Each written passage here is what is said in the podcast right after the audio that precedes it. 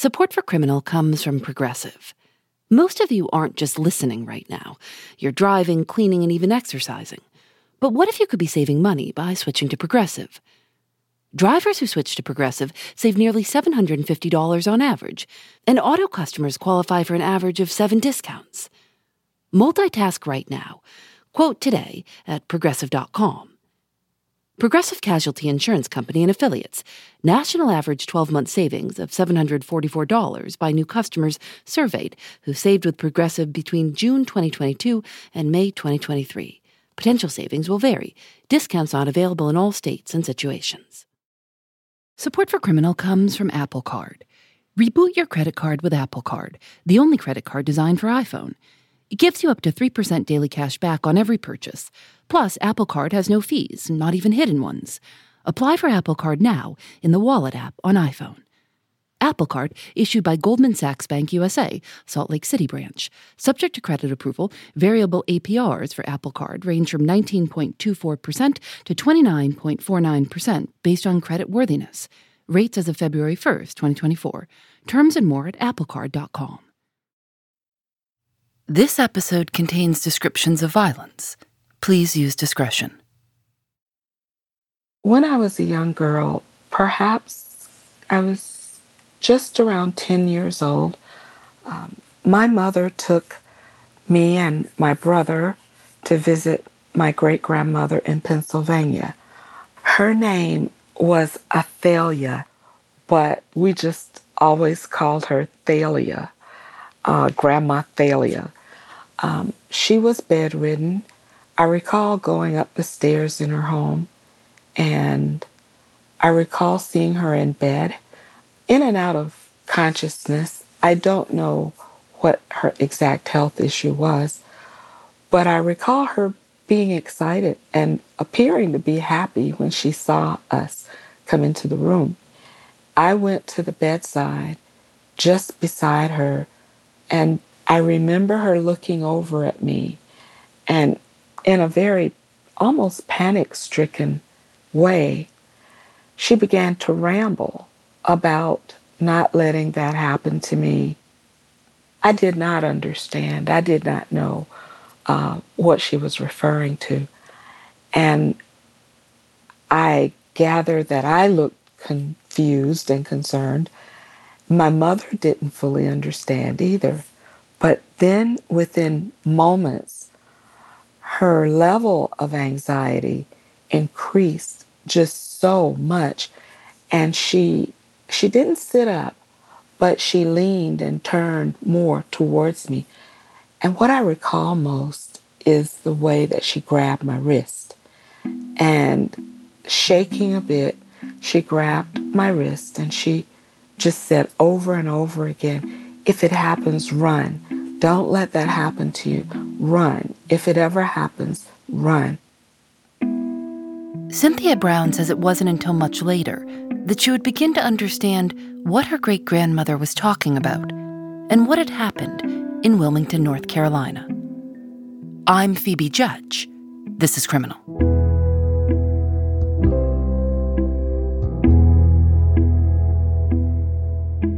Cynthia Brown's great grandmother, Athalia Howe, grew up in Wilmington, North Carolina in the late 1800s, in a predominantly black neighborhood called Brooklyn. At the time, the American Baptist Publication Society called Wilmington the freest town in the country for black people.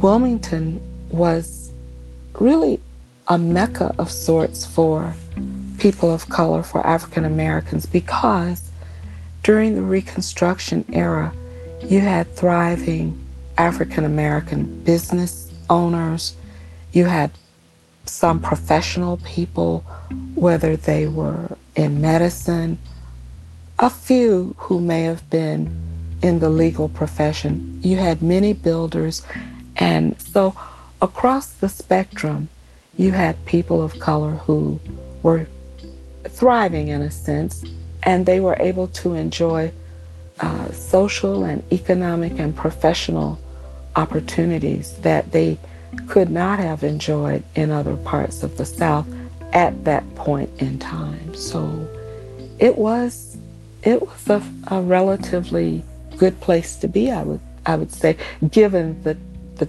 era in time that they lived in. Yeah, Wilmington was uh, a real outlier among southern cities. Author David Zucchino It had a majority black population. It was 56% black at a time when most southern cities uh, had white majorities. But more importantly, it had a multiracial government, which was quite unusual at the time in the South.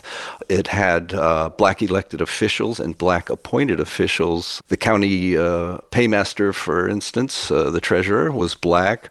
Uh, there was a black coroner and a black jailer, and there were black magistrates who presided over uh, court cases with white defendants.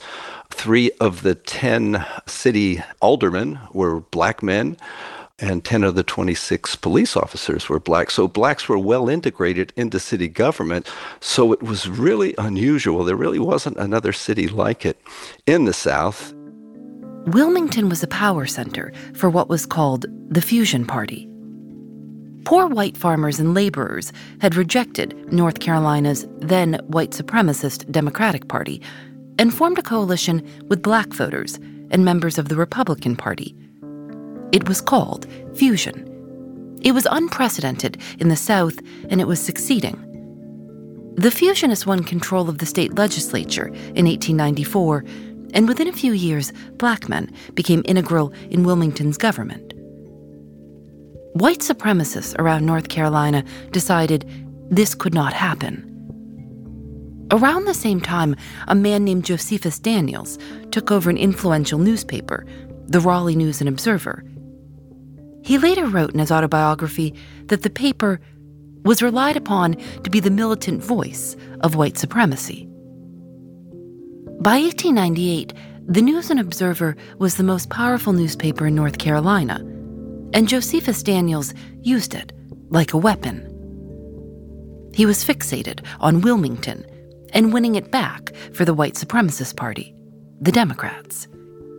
He often met with party leaders, including a man named Furnifold Simmons, the state chairman of the Democratic Party. They came up with a plan to first win the fall election in November and made it very clear that violence and intimidation was going to be part of that campaign. And secondly, they said after that, they were going to overthrow by force and uh, by guns the elected government of Wilmington, the municipal uh, election wasn't until the following March, and they weren't going to wait that long. They were going to steal the election. They announced that they were going to do it with intimidation, and then they were going to overthrow the government. And what's unusual about it is that they announced it all ahead of time. Josephus Daniel said he would do it by ballot or bullet or both. Will you describe a little bit about the campaign that started in, in newspapers by Josephus Daniels? Yes, this was a very uh, deliberate and premeditated and orchestrated uh, disinformation and propaganda campaign led by Josephus Daniels at the News and Observer. But all the other newspapers in eastern and southern North Carolina, all of them were published by white supremacists, and they joined in. So it was a very coordinated campaign. And first of all, they created this false narrative of what they called, quote, the black beast rapist. And they really played on white men's uh, sexual insecurities and fears of, of black men. And they, over the summer and fall of 1898, published reams of completely false stories of an alleged rape epidemic uh, of white women by black men. There was no epidemic at all, but they uh, just printed false stories or played up incidental contact between a black man and a white woman into rape. And this really, really stoked the fears of, uh, of, white voters. Josephus Daniels would stay up until 2 or 3 in the morning writing racist editorials that he hoped would incite readers into what he called a fever heat. Wilmington was home to what was reported to be the only daily black newspaper in the country, the Wilmington Daily Record.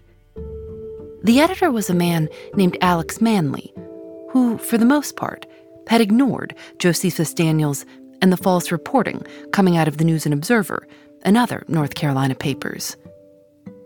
But one day he read something that he refused to ignore. He read a speech from a woman in Georgia named Rebecca Felton, who was the wife of a congressman from Georgia. And she gave this fiery speech about uh, a supposed rape epidemic in Georgia and said the only solution was the lynch rope. And her quote was, I say lynch a thousand times a week if necessary. And Alex Manly read this and he was enraged and he responded in August of 1898 with an editorial in the Daily Record that essentially said that most black men who were supposedly raping a white woman were in fact their consensual lovers. And he also wrote that for generations, white men had been raping black women with impunity. And this, of course, was an incendiary thing to say in 1898. And whites reacted uh, with calls to lynch Manly. But the leaders of the white supremacy campaign said, no, this isn't the time. We want to wait until November, till closer to the election. Uh, we promise you in November, um, you can burn down the newspaper and you can lynch Manly. But right now, we can make political use of this. Uh, and what they did was reprint Manly's editorial in papers across the state, and in fact, papers across the South, to incite and enrage white voters. And it worked because this rage just built up over the summer and fall, leading to um, the election in early November. Josephus Daniels had said that his campaign to end what he saw as black, quote, domination would need three kinds of men men who could write, men who could speak, and men who could ride. He'd taken care of the writing part with his newspaper. For the speaking part, he and the Democratic Party launched a speakers campaign to promote white supremacy and the men who could ride were called the red shirts. These were white vigilantes, and their job in the summer and fall of 1898 was to ride out through the Cape Fear countryside around Wilmington and in Wilmington at night with guns, and they would break into black homes and yank out black men and beat them and whip them and tell them if they dared to register to vote, they would come back and kill them. White supremacists started buying shotguns and pistols from the city's hardware stores, buying so many guns that they had to send up to Baltimore and Richmond to restock their supplies. A Washington Post reporter who'd been sent to Wilmington wrote that the city seemed to be preparing for a siege instead of an election.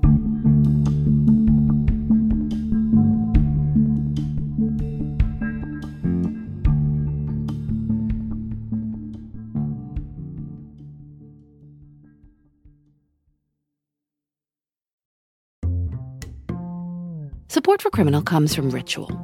A daily multivitamin can help make sure you're getting the nutrients you need to keep your body and mind in shape. I've been taking Ritual's Essential for Women every day for months. I started when we were heading out on tour, and I knew I'd be burning the candle at both ends. And now that the tour is over, I'm still taking them. I like that they smell like mint when so many vitamins are gigantic and smell bad, and I like that you don't have to take them with food. Rituals Essential for Women includes nine key nutrients that work to support your brain, bones, and red blood cells. Ritual is also USP verified. That just means that the ingredients listed on the bottle match what's inside, so you know exactly what you're putting in your body. Rituals Essential for Women 18 Plus is a multivitamin you can actually trust. Get 25% off your first month at ritual.com slash criminal.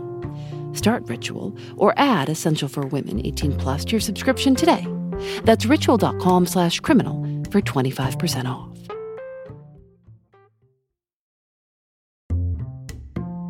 Support for Criminal comes from Factor. After a long day at work, sometimes the most convenient dinner option is ordering takeout.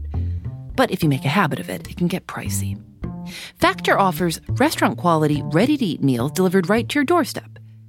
Factor's meals are both nutritious and tasty, and you can choose from more than 35 different options weekly. They have a variety of meal types to fit your needs too, like keto, calorie smart, vegan, and veggie, and more, with plenty of delicious add ons also. I've tried Factor meals myself. Lately, I've enjoyed their shredded chicken taco bowl and Thai roasted vegetable green curry. You can get as much or as little as you need by choosing 6 to 18 meals per week. You can also pause or reschedule your deliveries anytime.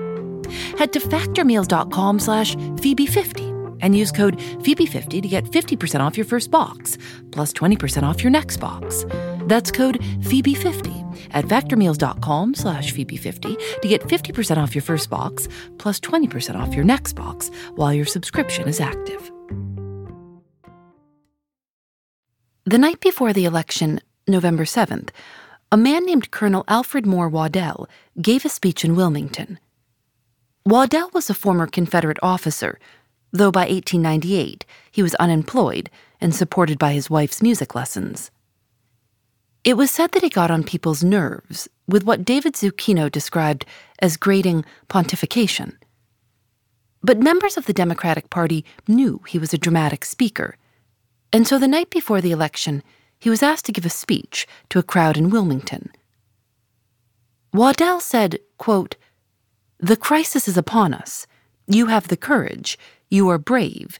You are the sons of noble ancestry. You are Anglo Saxons. You are armed and prepared, and you will do your duty. At the end of the speech, Waddell told the crowd, Go to the polls tomorrow and if you find a black man voting, tell him to leave. And if he doesn't, quote, kill him, shoot him down in his tracks. The next morning, on Election Day, the red shirts and other armed vigilantes patrolled the streets, beating or intimidating black men who tried to vote, and creating chaos and diversions in polling places. Sometimes they would uh, knock an oil lamp onto the floor and start a small fire.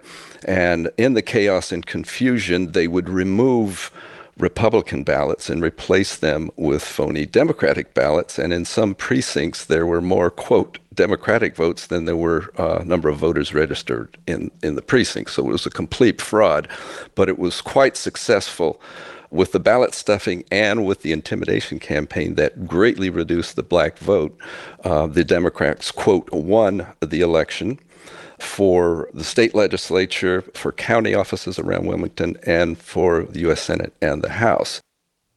After the election, Josephus Daniels published a cartoon in the News and Observer with the caption, The game is over. The white men win.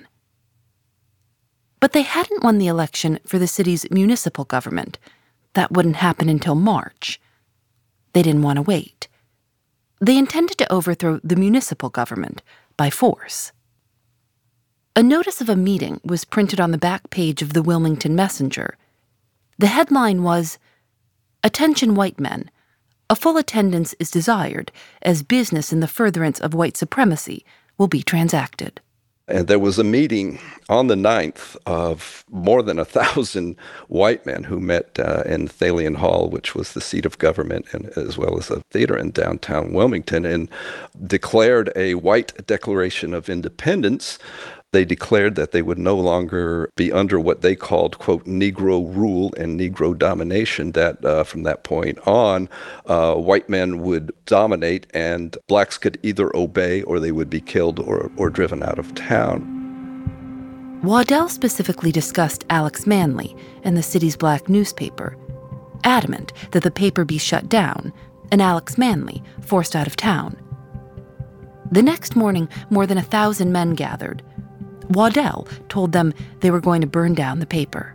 Once Waddell orders this mob to march to the paper, it gets bigger and bigger, and it eventually ends up almost 2,000 white men armed with guns. And among them were merchants, and there were even some white ministers armed with guns. So it was basically an armed mob of enraged white men. They marched to the paper, burned it down. By this time, Alex Manly had been warned that he was going to be lynched, and he had escaped a couple of days uh, before the election. He wasn't there, and no one was at the newspaper because it, it had shut down because of the threats the previous day. They burned the paper, uh, came back, and were looking for something some other target to attack and uh, were whipped up by Waddell and by others and decided to confront black men in a neighborhood which was a predominantly black neighborhood. And uh, a confrontation and a showdown ensued at this corner, and it built to a point where the whites finally opened fire and killed three or four black men in the opening salvo. And then the riot was on and the coup was underway. And the rest of the afternoon, uh, these white gunmen course through the streets looking for black men to kill. My great grandmother witnessed this. Cynthia Brown's great grandmother, Athalia Howe, lived in that neighborhood. She was a teenager at home with her mother. She remembered seeing a man leave his house very early in the morning that day. She didn't really know what was occurring, but she looked out of a window and the man began to run back to his home. And one of the men on horseback got off and stopped him and they shot him. He was they dragged him back out the walkway onto the street.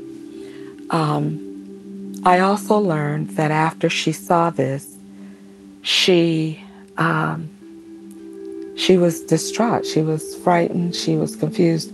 She was inside of their home, but her mother, who quickly figured out what was happening, gathered her and her sister. And I don't know the chain of communication. Nothing was ever explained to me about that. But they left their house. I would imagine they left from the back door, but they gathered with a few other women who had children. And they, in their own strategic way, ran between the houses, zigzagging, trying to make it to St. Stephen AME Church, which was their home church. But when they were approaching, I understand they saw men on horseback, but they saw a, a set of men on a horse drawn cart. And they had what my father described in what I call a Gatling gun, like a, a mounted machine gun.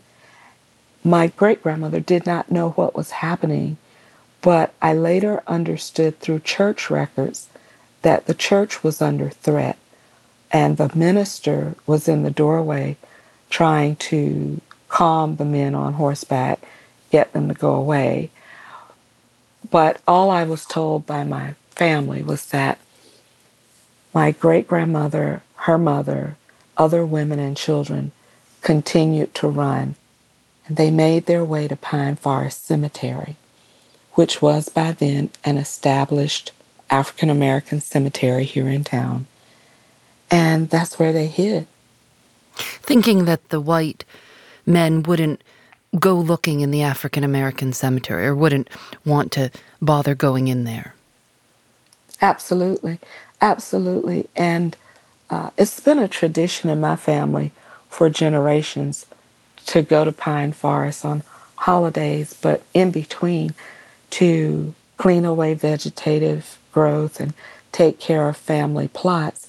And so I do know it was dense. It was like a um, a wooded garden of flowering trees and shrubs. And so there would have been lots of places to hide. Toward the end of the day on November 10th, Colonel Waddell marched the mob to City Hall to finish the coup. And confronted the white and black aldermen, and at gunpoint demanded that the 10 aldermen, which included three black men, quote, resign of their own accord. And this is the way they portrayed it later, but essentially they forced them at gunpoint to resign. They also uh, forced the white mayor and the white police chief, both of whom were Republicans and, and fusionists. They forced them to resign. And then they appointed the mob leaders to those positions. Uh, Colonel Waddell was appointed as mayor, and the other leaders of the mob were appointed to the city council, and another mob leader was appointed as the police chief. So the coup was complete. After hiding for two nights and three days, Cynthia's great great grandmother and great grandmother received word that it was safe enough to come out of the cemetery. And I don't think they came out like marching across the Pettus Bridge or anything like that. They they slowly, quietly came out. And when they left the cemetery, they did not find bodies in the street or anything like that. They did find some of the homes with broken window panes. They also found her father. They were fearful because he had already left for work and um, they didn't know if he was alive or dead or what. But he survived. He hid. He, he survived. And they were reunited. There were estimates from uh, black ministers who were there that day that hundreds of black men were killed. Um, the best estimate I've seen came from a, a, state commission that spent five years studying the riot uh, in the early 2000s. They came up with an estimate of at least 60 black men killed and many, many more wounded. Whole thing getting national coverage? Were there newspaper men from around the country? If it was as well known and planned as it, it apparently was. Yes. All the major papers of the day the New York Times, the Washington Post, the Philadelphia Inquirer, Chicago Tribune, the Baltimore Sun, uh, in addition to all the white supremacist papers from the South, they all sent uh, their reporters down. And of course, they were all white men.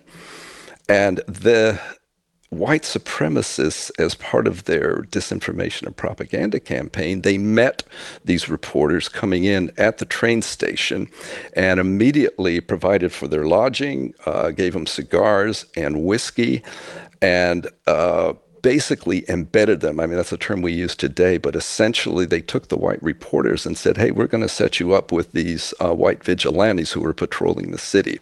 And of course, they completely absorbed and believed the white narrative of this black uprising being planned and of black incompetence and of these corrupt black leaders, this quote, Negro rule that was dominating white men. And that was the story that Northern readers got. And this really sold the white narrative to, to the country. That is the story they got, and that is the story America believed, and it had consequences later on. So no one was ever held accountable. Um, there was no investigation. There were, you know, no grand jury, no indictments. They completely got away with it.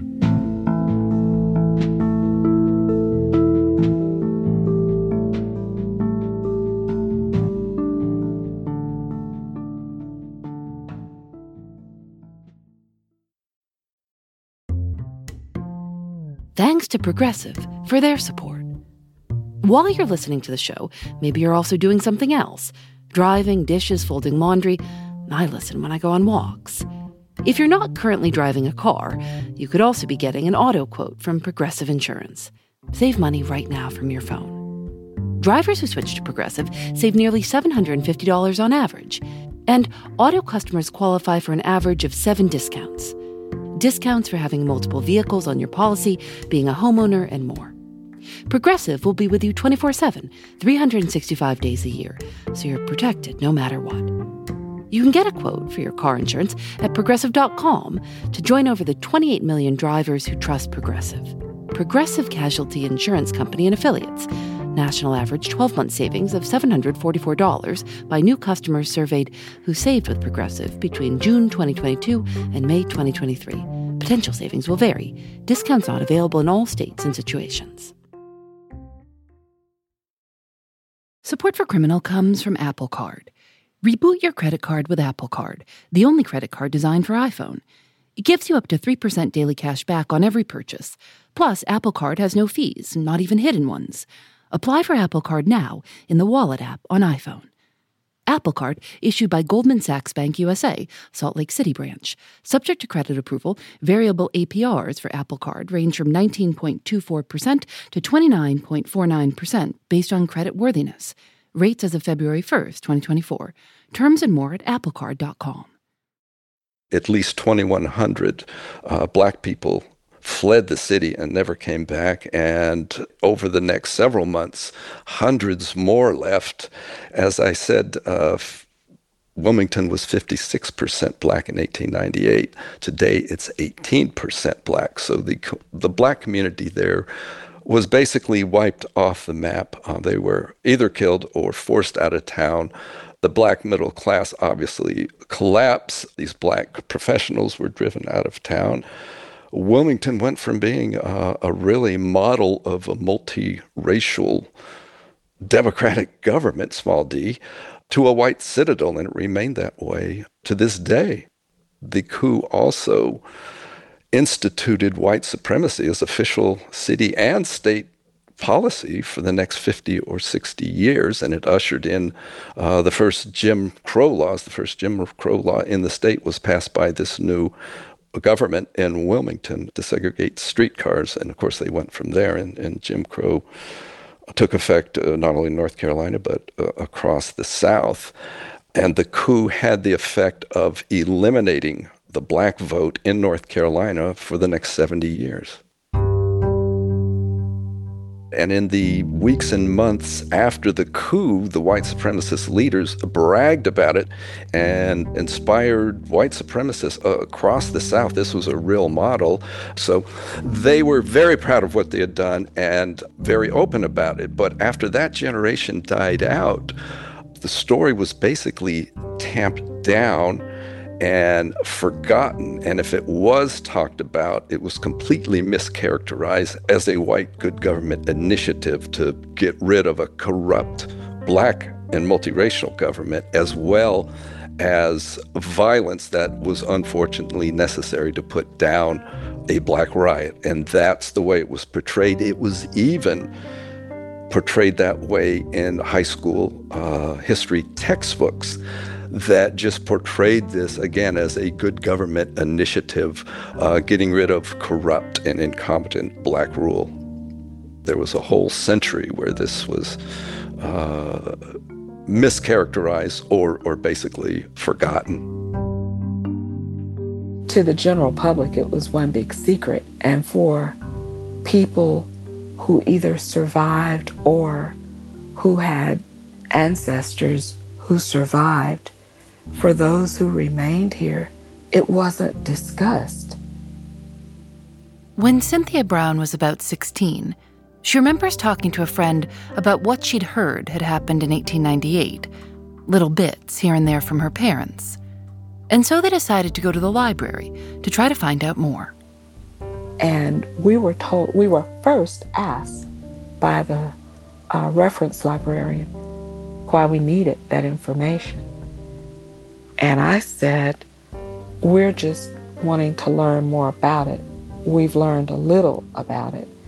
And we were rejected. We were told, and I remember it so clearly with a stern, stern look on her face, that that information was not available. Uh, it was kept, quote, downstairs in, quote, our vault. I looked at her and my girlfriend took her foot and sort of kicked my ankle where she wouldn't be seen by the librarian. And then she ultimately took her elbow and hunched me like, let's go. And I said, but something did happen here. We'd like to see it. And we were denied access. And I said to my friend Debbie, I said, I'm going to find out, I'm going to piece this all together. Something really bad happened here.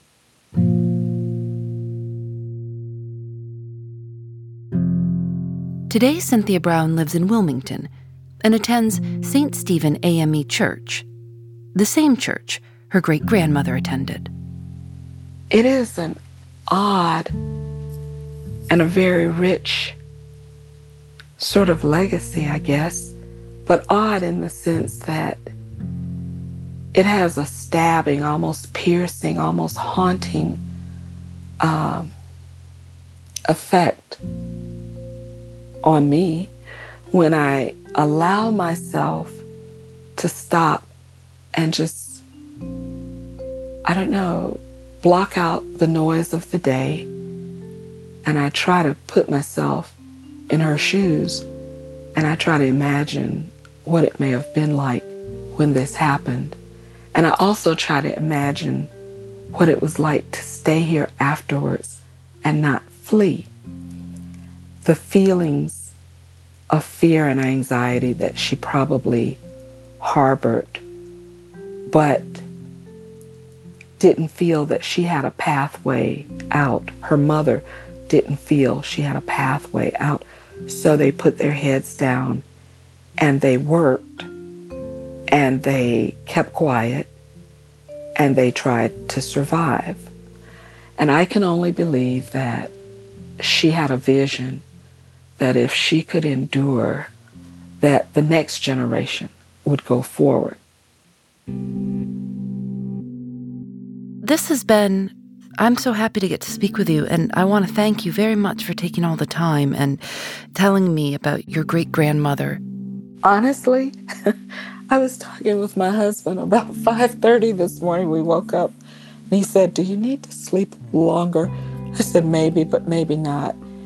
And I said, "Never in any of my dreams or vision would I did I ever imagine that um, anyone would want to know about Grandma Thalia and um, what happened to her.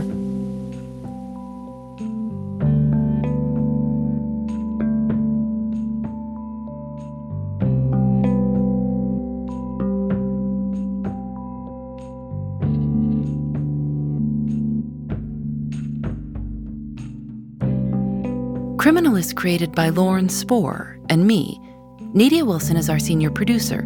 Susanna Robertson is our producer. Audio mix by Rob Byers. Julian Alexander makes original illustrations for each episode of Criminal. You can see them at thisiscriminal.com, where we'll have a link to David Zucchino's book, Wilmington's Lie The Murderous Coup of 1898 and the Rise of White Supremacy. Today, Josephus Daniels' newspaper, The News and Observer, is still around. David Zucchino told us he used to work there. Uh, in the early 70s, it was my first job out of journalism school.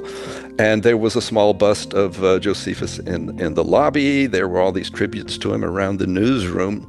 I had no idea of what his role was. He was portrayed as a, a progressive, crusading journalist.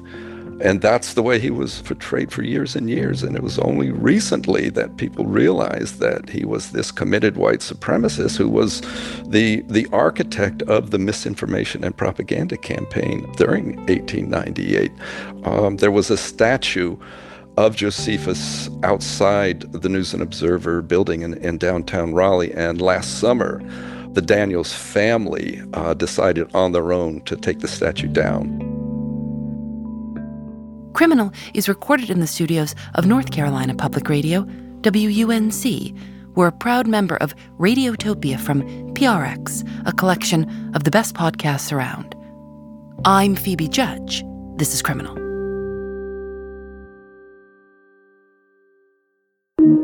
Radiotopia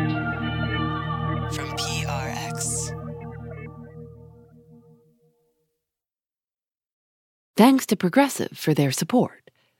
Most of you aren't just listening right now. You're driving, cleaning, and even exercising. But what if you could be saving money by switching to Progressive?